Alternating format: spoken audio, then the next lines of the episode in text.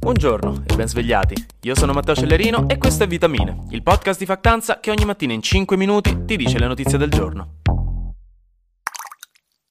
Sta risuccedendo un po' di tutto in Ucraina, dove ai noi la guerra continua ancora, dopo 468 giorni di inutili violenze. Parto con la cosa più nuova, successa poco fa in realtà, cioè che la diga di Kherson nella notte è stata distrutta e l'acqua che è uscita fuori dalla diga sta raggiungendo velocemente dei livelli critici, secondo l'autorità della regione. Allora, Kherson è una regione ucraina che però è stata, durante la guerra, conquistata dai russi, un po' riconquistata dall'Ucraina, però comunque è, stata, è ancora controllata dai russi, e la diga in questione si chiama Nova Kakovka o Kachovka, non lo so, ed è situata sul fiume Dnipro. In queste ore fondamentalmente stanno comparendo un po' dappertutto dei video dell'acqua esondata che inizia a inghiottire le strade e le regioni della zona, anche se il Guardian ci dice che per ora questi video non sono verificabili, ancora quindi bisognerà un po' aspettare delle conferme indipendenti. Però le autorità ucraine ufficiali hanno lanciato diversi allarmi.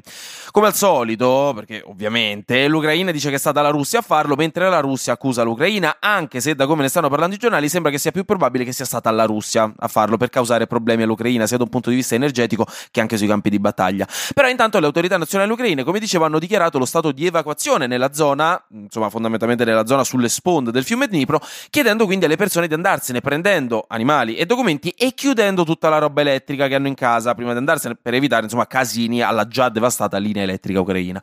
In tutto questo, nel quadro più ampio, si inserisce forse l'inizio della famosa controffensiva ucraina che si stava preannunciando da mesi ormai, la aspettavamo veramente come il quinto film di Shrek, visto che le stesse autorità ucraine hanno annunciato di aver compiuto delle azioni offensive su alcuni punti del fronte e in particolare vicino a Bakhmut, addirittura riuscendo a recuperare terreno, e a Donetsk. Dall'altra parte però c'è la Russia invece che cerca sempre di mettere zizzania ripetendo esattamente il contrario di quello che dice l'Ucraina, perché infatti le dichiarazioni ufficiali russe sarebbero invece che sì, l'Ucraina ha portato avanti un inizio di controffensiva, ma anche che l'esercito di Mosca l'avrebbe completamente sbaragliata, uccidendo più di 1500 soldati e distruggendo 28 carri armati e 109 veicoli corazzati.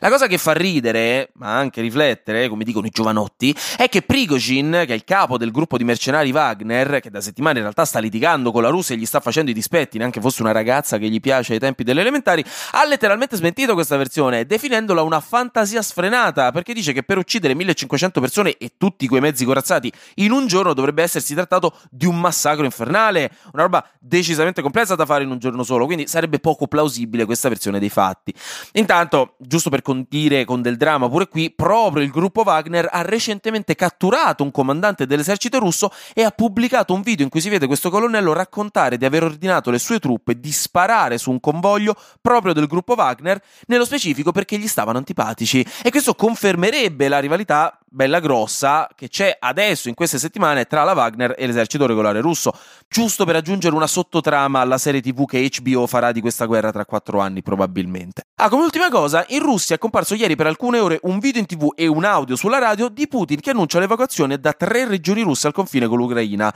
L'evacuazione, insomma, fondamentalmente per, per, per la guerra, tra cui anche Belgorod come regione che sta avendo qualche problemino di partigiani russo in questo periodo, ve ne avevo parlato settimana scorsa. E questo audio, questo messaggio hanno spaventato un po' tutti però poi si è scoperto essere un falso, probabilmente un deepfake dove hanno modificato nel video la faccia di Putin per far sembrare che dicesse quelle cose e creando l'audio ad hoc, forse con l'intelligenza artificiale. E diciamo che questa notizia chiude questo segmento sulla guerra in Ucraina in cui è diventato chiaro come l'elegantissimo filo conduttore di tutte le cose che stanno succedendo, fateci caso in questo momento, è che di base ormai nessuno ci sta più capendo un cazzo.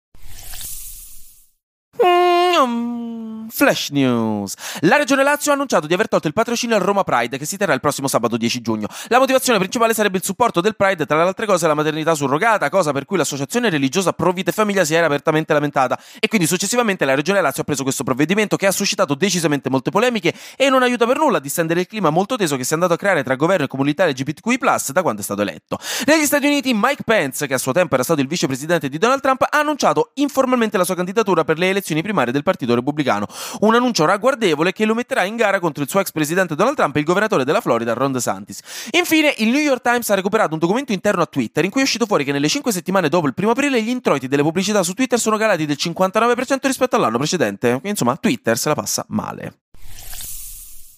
Mi apro alla chiusura infine oggi con un pop di cultura pop, perché Apple ha svelato al grande pubblico il suo nuovo visore per la realtà virtuale e soprattutto aumentata, l'Apple Vision Pro, atteso decisamente da molto tempo e che costerà 3500 euro. È molto più sottile di quelli a cui siamo stati abituati fino ad ora, quindi non sembrerà di stare in un film cyberpunk degli anni 80 mettendosi quel robo addosso, sembra più una mascherina per il sonno o degli occhiali da sci e sembra abbastanza promettente dalle prime recensioni, mi interessa. Poi sembra proprio che tra non moltissimo uscirà il nuovo film dello studio Ghibli, in inglese chiamato How Do You Live, che sarà l'ultimo film di Hayao Miyazaki, che è il leggendario artista dei film che conosciamo come La città incantata e Il castello errante di Howl. E questo film, la, la cosa interessante, la cosa nuova è che sarà pubblicato senza senza trailer o marketing o roba promozionale, solo arte alla vecchia maniera, fatta e pubblicata per permetterci di vederla e basta. Questa è stata la dichiarazione dello studio Ghibli. Dovrebbe uscire in Giappone il 14 luglio come film, quindi se vi interessa state tuned. Mentre infine, lato videogiochi, oggi dovrebbe uscire finalmente e ufficialmente Diablo 4, il sequel di Diablo 3.